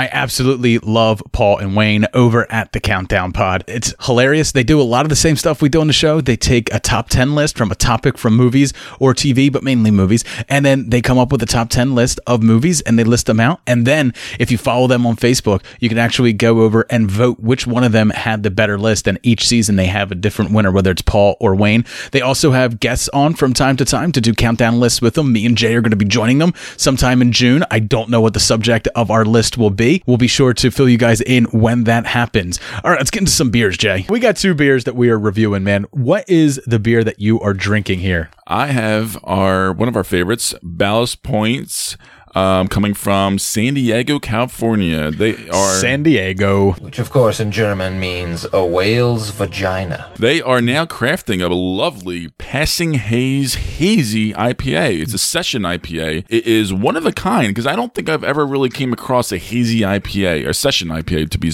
uh, more specific. This one's really really good though. It is 4.2 alcohol by volume, and it does. It has a beautiful, nice, light hazy color to it. Um, very mild hop, little dry finish, but it also has that beautiful aroma and juicy flavor eh, during the bodies and the mouthfeel is great. It's clean, it's finished. It's one of the best beers of this kind that I've ever had before. So I'm going to give it a 4.5 out of 5. It's All right. very strong. All right, so I am drinking the Dark City Brewing Company out of Asbury Park, New Jersey. This is their upstage double dry hopped New England style India Pale Ale. This is 7.2% alcohol by volume. And I got to say, man, for a New England style IPA, this is awfully light in color. It looks a lot like a session IPA. It drinks a lot like a session IPA, uh, but you can definitely taste that double dry hop that adds to that to that dryness and to that that that citrus kick that you get in the in the back end. But there is also a very very nice pretty powerful hop smell up front. But the nice part is it's not too bitter. It's not like crazy bitter in the middle and stuff like that. It's actually quite light, refreshing, and a little bit lemony. That you know that nice, nice citrus notes. Sounds well crafted. I really, really enjoy it, man. This one I am going to be giving a four point two five. Ooh, out of five. Got a winning week. Good choices, Dave. All right, Jay. These are my birthday beers, by the way, people. That's true. Yeah. I would not buy Jay beer at his birthday party because he was shit faced. Obviously, by the picture, if you Yeah. got to check it on Twitter before I deleted it, uh, he was shit faced. So I told him, I am not buying you a beer here tonight because I It- thought it you were driving. It was smart. No, no. I, luckily, I, I, I had my buddy John drive me home. Yeah. Um, otherwise, I was going to Uber back, but I got dropped off. I knew I was not going to be able to drive. and uh, well, you had your keys in your hand at one point. That's why I thought like I'm like, I oh, did? Yeah, oh yeah, yeah, yeah. You were standing at the table, you had your keys out, and I was like, oh, this this dumb motherfucker's gonna drive. like like this No, no, this no, no. motherfucker's and I'm- you're you're drinking water. I know when to say when now. There was one point you had I'm two 35 years old now, David. I'm a big boy. you had two beers in your hand, and and I was just like, I was double fisting yeah. for a while. And then you had a beer and a water in your hand, and I was like, oh, I guess that's people kept buying me drinks. I'm a- like, fuck, I got to catch up. that's attempting to be responsible, I suppose. And and no beer was less than six percent, so it was it was tough. Well, glad you were responsible for once in your life. Now, Jay, let's head over and let's get into our full review for us.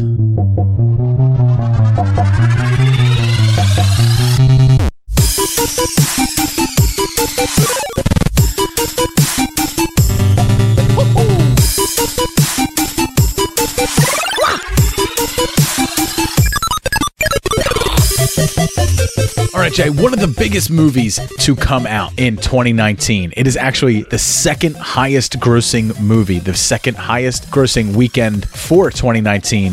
Was Jordan Peele's Us, man. We know that Get Out got a lot of people excited about Jordan Peele and about thrillers again and and horror Yeah. movies again.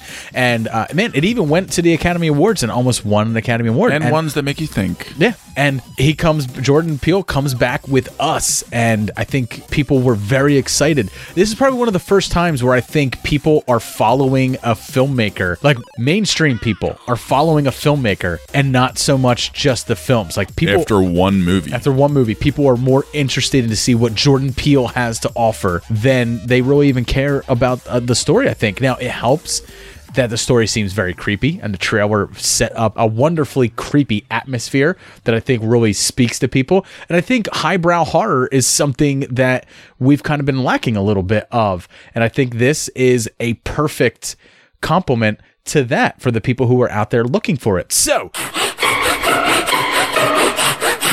you people. It's us. This is the time to run. We need to move and keep moving. Be careful. It's our time now.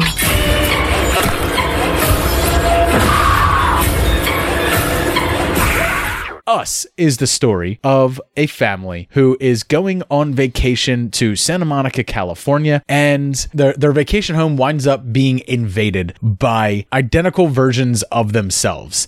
And they then have to escape their doppelgangers and then solve the mystery of what caused these doppelgangers to then attack. And I think that as far as as the whole story goes, I thought this was a pretty brilliantly written script. I think it purposely, you know, we were we were talking about Chekhov's gag earlier on when we did listener questions. This movie is Chekhov's gag after Chekhov's gag. There's a lot of things that are said in in Act One that by Act Three are now being Yes. put into practice. It's it's a pretty well written script if you're paying attention to what characters are saying, because there's certain things that'll come back later on that you may go like, well, well, how's that? What's that? Why is this the thing? Why is that there? And if you weren't listening, you wouldn't have heard or paying attention. Right, the line drops that were that were given. The to- bunnies. yeah these credences that are being given to you um and i really I, I really enjoyed that first and foremost was i thought the writing was really well done and the pacing of the movie was really well done as well they did this fantastic thing where they would set you up for suspense make you laugh and then hit you with suspense seconds right after that Yeah. You yeah, know- that's true. It, it it it definitely did not go down the similar beats that you're used to. No, not at all. So it made it very much more engaging and refreshing and surprising and, And um, I something think- that you could just you just didn't you couldn't predict what, What was going to happen next. What I think is extremely, you know, important for this movie is the fact that while it's from the same writer and director as Get Out, it doesn't look like Get Out. Or feel like it. Exactly. It you know, but what I mean was like I guess as far as cinematography goes, as far as like as as far as like it, it does look like Get Out in that aspect, but as far as like color palette goes and stuff like that, Get Out's very blue. It's very dark. This is very red. This is very sharp. This is Mhm. very some scenes. Some some of these scenes are taking place in broad daylight Yeah. as well. Yeah. And Which- still still being very visceral and Exactly. very haunting and very scary. So that that was something that I noticed while watching it. I was just like, this is this is far more of like a bloody story. Like there's a lot more. There, there- there's there there's a lot more to I, I would say fear here in from physical attacks than there was in Get Out. Get Out was very psychological. This was very in your face, and Yeah. of course, you know their weapon of choice uh, that that the doppelgangers carry are are the, these pair of scissors that um all of them have a pair Silver shears. Yeah. Really just eye catching. This whole movie really was just beautifully shot. And I mean, it's just, I mean, it's safe to say across the board, including the kids, extremely well acted. It's kind of an actor showcase horror film of some sorts, you know? When- all right, so I'll be honest. I, I am a fan of like Tim and Eric's show, Great Job, and and and uh, things that Tim Heidecker has done. You know, I'm fans of that. But when I saw Tim Heidecker, I was like, what are we going for here? right? With Tim Heidecker. He's Yeah, a I- jokester. He's a crack up and stuff like that. yeah. And they use that to great effect in this movie. And I thought, you know, his him playing himself, but but Tim Heidecker is is surprisingly effective in this movie. And I think he fits that that Jordan Peele like world where it's it's it's got its foot in comedy, but it also has its foot firmly planted deep in horror and suspense and the well. unknown. Yeah, like it's Right. but but I I I'll be honest, like that was the biggest surprise for me was I thought I would not buy Tim Heidecker in this movie, and I 100% did buy him in this movie. Right. Uh, so that that was a little bit of a surprise for me. I can't really spoil his role because if I say anything about his role really and his acting abilities and stuff like that, I might spoil a plot point for people. And, we're staying spoiler free up front here. So how about how about Winston Duke playing like the most likable dad?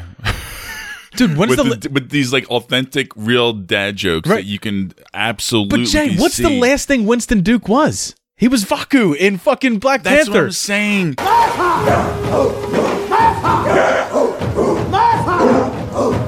Who was like some of people's favorite characters in, in, in that movie, right? And he was brilliant, and the polar opposite in this movie. I mean, it was really, really, really impressive. He was really good. I mean, He was- between him and Lupita, uh, and you know, I mean, I was blown away. And Elisabeth Moss obviously is always fantastic. She's always so you fan- can you always know, expect that. Handmaiden's Tale and stuff like that. But she's playing a very different character than she, She than, than she plays She in is. Handmaiden's Tale Yeah. here. She is very much a a SoCal ditz. Like she's you know she's a, she's everything wrong with like I guess what someone like Jordan Peele looks at as white SoCal girls. like Yeah, she is yeah. that just older but personified. Sure, sure. and she does a fantastic job at playing that too. Um, but yeah, I, I I love the family dynamic and how you know there's little idiosyncrasies that each family member has that winds up coming back in significant ways. And you know that it With the kids, right. mostly, yeah. But it reminded me of a movie. That has done something similar to this, and a filmmaker that everyone's comparing Jordan Peele to right now after this movie's come out reminds me of M Night Shyamalan's Signs. Uh, Yeah. And a lot of people after this movie came out because there is a twist, but the twist, there is a twist ending to this. And sure. I think a lot of people saw that twist ending and they were just like, snap, them that Shyamalan. Because that's what people do. We, we immediately compare well, things to I things mean, we've seen before. We, we talked about this. We we both did. I don't know if it stayed with you throughout the whole film or not. It didn't for me. I I saw the twist and then I let it go and I let the movie wash over me and I completely. I would say- when it came back and revealed itself, I was like, uh, I said I would say I, in the first five in, in the first five minutes because there is a flashback for the first five ten minutes of the movie. Um, it was something that I thought about but didn't really give much credence to. It was at the beginning of the third act that I looked at Lauren and she's very mad at me for this and I whispered what the what the ending Oh, was going to be. Yeah, and she and she she just nodded her head and then when it happened she's like you're fucking dick because the second you said that, the second you revealed the twist ending, she's like I couldn't get it out of my head and I was like I'm sorry. I can't do that anymore. And she's like, when we go to Endgame, she was actually considering buying like tickets will go on sale on like April 2nd. She's considering buying a seat I'll, between I'll sit in between you Yeah. guys, She's- and you can speak in my deaf ear. Yeah. so I won't hear you anyway. she's considering it because she's like she's like you and it's not that like I I, I I'm good at figuring out movies or something like that. I've ha- I've taken a lot of writing classes and I know like story know. beats and stuff like that. I know how stories go. So it, it, it I know what makes logical sense for things to happen and I just go there. My And- dad's like that. He likes to just point things out like Yeah. that and ruin things. I'm like, shut the fuck. I didn't mean to ruin it for her. I really didn't mean to. It was more like me speculating in her ear, and then my speculation just wound up being correct. Don't do that to people. Yeah, just let you will not everybody get- enjoy the movie. Don't do on that. their own Yeah, terms. you will not get sex Yeah. that weekend if you do that. It just won't happen. Nah, But no, I really wound up enjoying this movie, and I I went home and I really really thought about it, and I thought about it a lot. it sticks with you. It does. and I realized, at least for now, right now, and it might be because this is newer. This beats out Get Out for me. Well, um, At least as far as script and story goes, I think this beats out Get Out for me. Uh, I, I don't know about as far as character and actual uh, delivery of everything. Get Out might take it, but I think I might be siding with you on that as well. I would. I feel like I need to revisit both of them again before I make that kind of judgment. Um, they are very different, but they're both very, very good as well. Um, this one, Jay wasting I think, a, wasting a night watching both these movies back to back would not be a problem for me. I could 100% do that. I really so because I'm due for a, a revisit for Get Out. I mean, I just, just, just really what I'm, what I'm getting at is this movie was far better than you would have expected. You know, a lot of times people come with their follow up films and they're lackluster.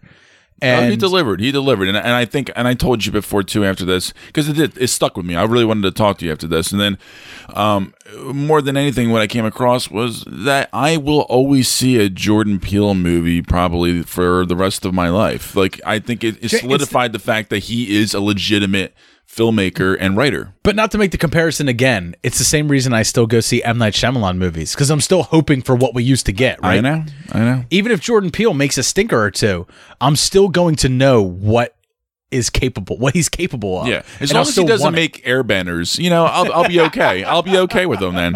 You know, as long as he doesn't go down that route. Right. I mean, but, But- I, I we, But also, but like we said, like we're very excited for the Twilight Zone. He's a producer on this show coming out. executive producer of Twilight Zone. That's going to be exciting because I think he And has they the sh- right vision for it. they showed the trailer for the Twilight Zone. I still Zone. haven't seen it though. I know they just dropped it today. I haven't. I no, it, around it played before us. We watched it in our theater. They played Oh, the trailer. I, it. I got there late. Um, I just got in like a minute or two before the movie started, so I missed all the trailers. So if you don't know, uh, CBS has a streaming app, and if you subscribe to it, that means you're a Star Trek fan because only really the only show on it that's really worthwhile right now, from what I hear, is Star Trek Discovery. But starting on April first. They will have the Twilight Zone streaming on there, and Jordan Peele is the executive producer of it. And I mean, don't get me wrong, he obviously is the executive producer of it because of the of the great reception of Get Out, but also he does have a love for these type of films. You know, he wouldn't have gotten that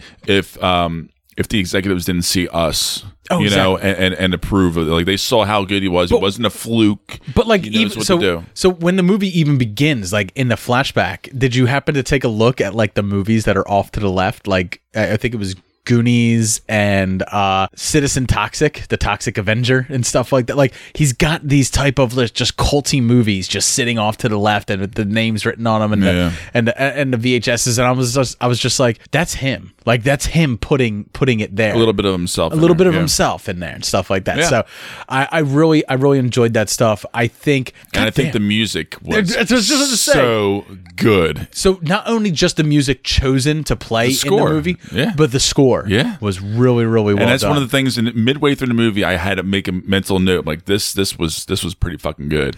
I have never seen. So I'll be honest. We were all we were all white people sitting in this theater watching it. I've never seen more white people sing "fuck the police" in my entire life. Just mouthing it, like people were just mouthing "fuck the police" because I'm up from the underground. I had a mixed uh, mixed theater, and that was IMAX.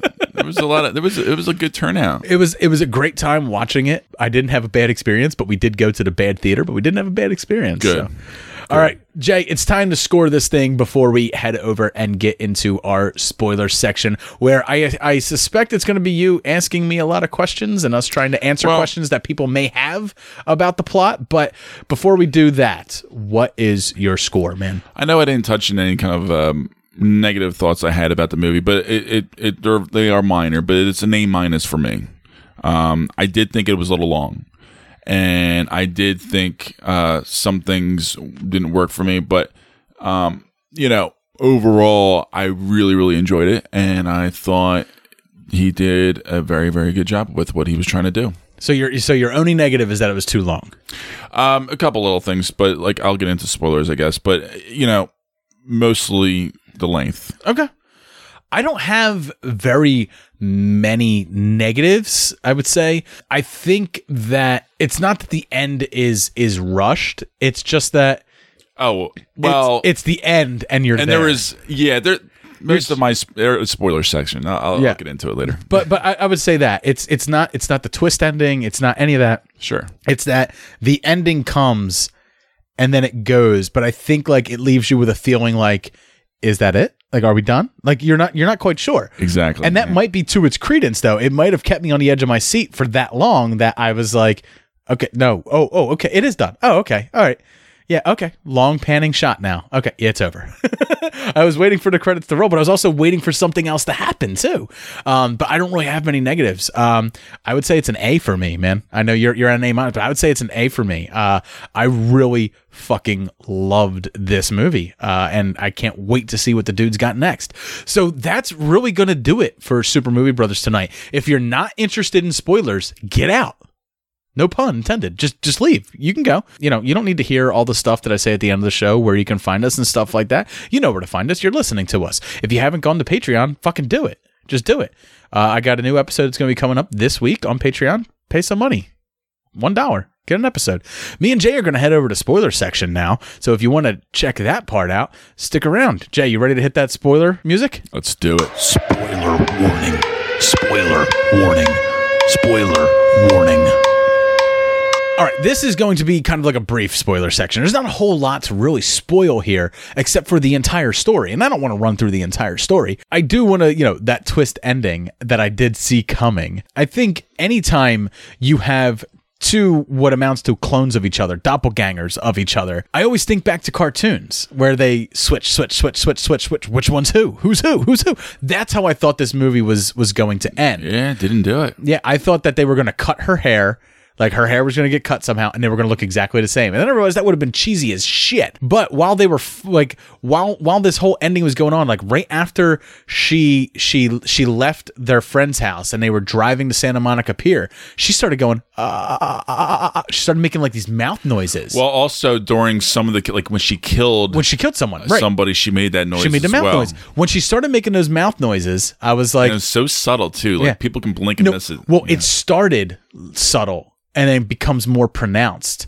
And I was like, well, that's how these doppelgangers all communicate, right? No one can speak but her doppelganger. And, then I started thinking yeah. about it and I was like, oh shit, she's probably, they probably switched. And it also makes even more sense that you- she had that feeling when she was getting to that area and she wanted to leave. She's like, I want to go. I'm going to go. Right. yeah. And then, you, but then you resonate back to that that family therapy session where the- where she's just like, I just want my little girl back. She's she's not the same anymore. That was the scene from the very on Yeah. when I was like, okay, I think I know what this means. right. It drops. And it drops these little hints and stuff. it, now, it kind of ru- it didn't it didn't ruin it for me, but like for about thirty to thirty to sixty seconds, I was like, all right, I got this kind of figured, but.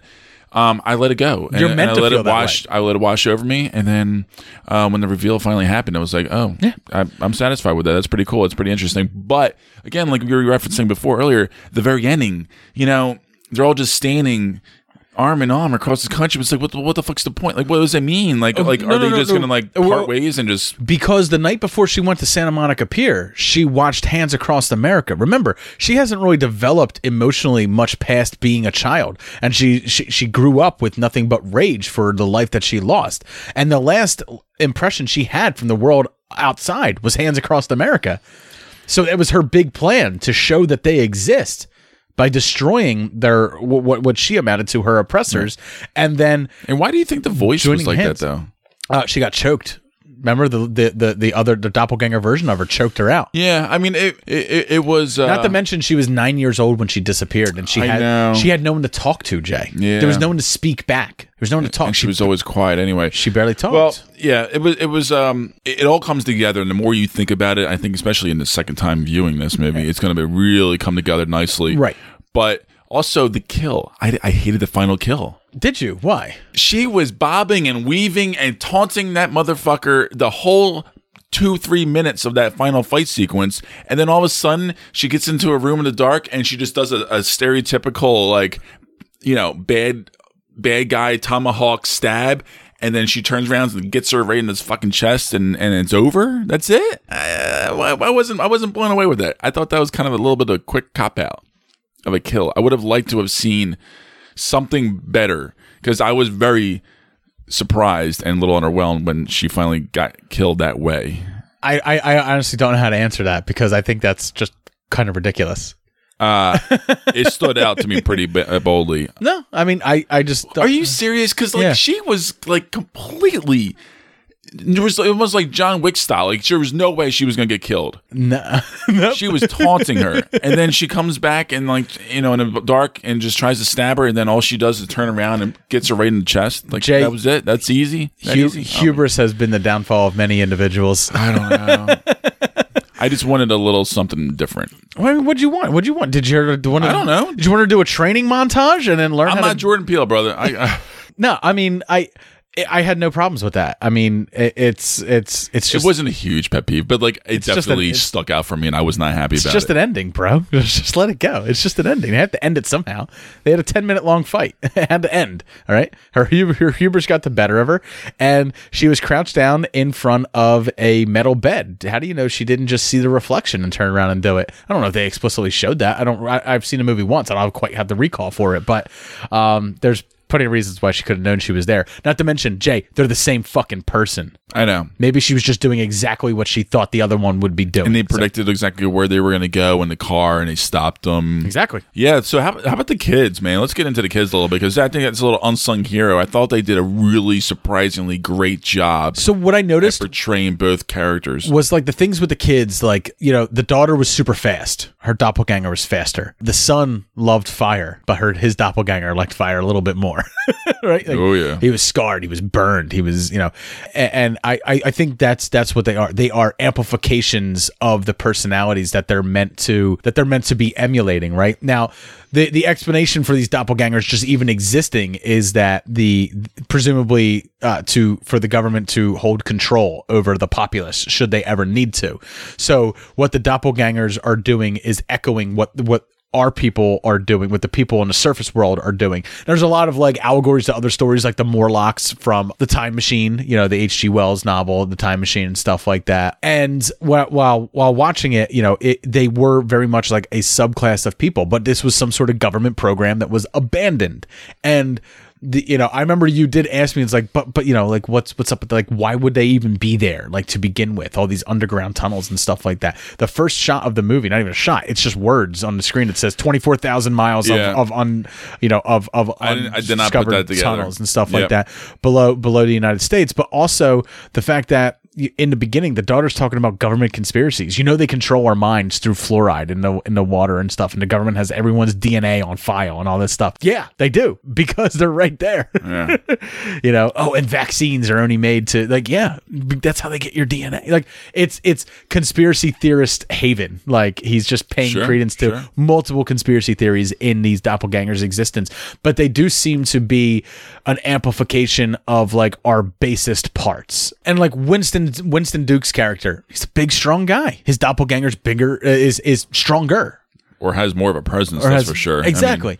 you know, um, the the only two that were that kind of seemed like evenly matched were were were, were the mother you know like she was just they, they were both evenly matched because they both spent time in the surface world so they've both developed in different ways but similarly because they are for lack of better they are the same person you know and i think a lot of this story is about the dark side inside of all of us you know there you you, you have your your id your ego and your super ego you know these the, these doppelgangers are are the id they are our id they are what is the uncontrolled animalistic part of our mind personified Well, well, that's for sure. And do you think that she knew all along that that's where she was from? Hundred percent. The underground. Hundred percent. Hundred percent. That's why she wanted to get out of there.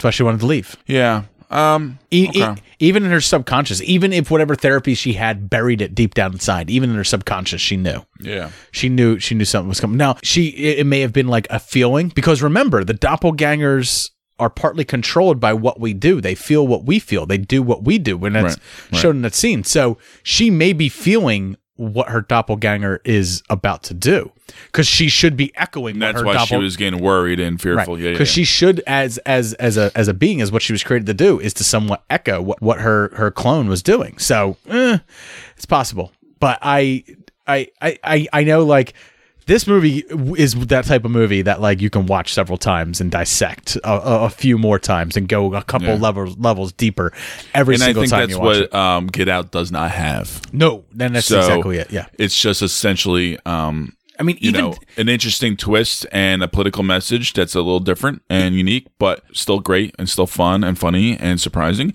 But this movie has a Yeah. lot more layers and is a lot more deep and it has a Even different down- kind of message to it. even down to their weapon of choice. Like they're using scissors. why? sure. Why Which scissors? is still interesting, you know. because scissors themselves are they serve a purpose. They they they have a purpose to to cut things, but they also serve another purpose. They are they are mundane. Everyone has them in their house, right? Like you don't think much like of of a pair scissors, but they're sharp and they're deadly. And then even when you think about the makeup of what uh, well what scissors are, they are two opposite Separate. halves Yeah. put together to create one thing, right? Yeah, so yeah. like that's genius. Yeah. yeah. So so to they are the like scissors are a physical personification of of these two characters of of the two mothers like together like they one is Right. one's the sharp side one's the dull side but they are you know when you put them together they create one Weapon. operational uh, one yeah. operational being so sure. there is there, there is something to, to be said even even in that even in the symbolism there It so certainly does. Uh man love this movie Yeah. Kudos.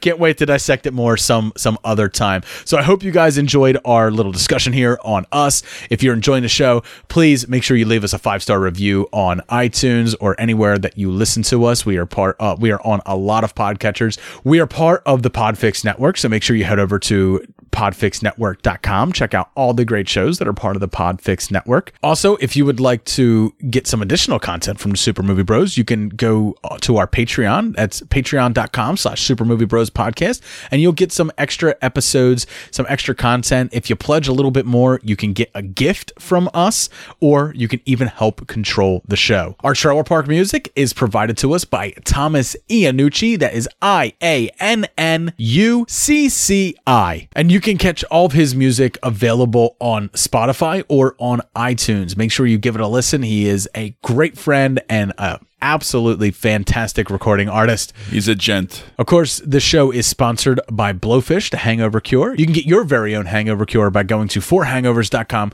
Use the promo code SMBFish, get your 15% off, and never wind up like Jay on a Sunday morning. I want to thank all of you guys for listening. Have a great night. Cheers. Cheers.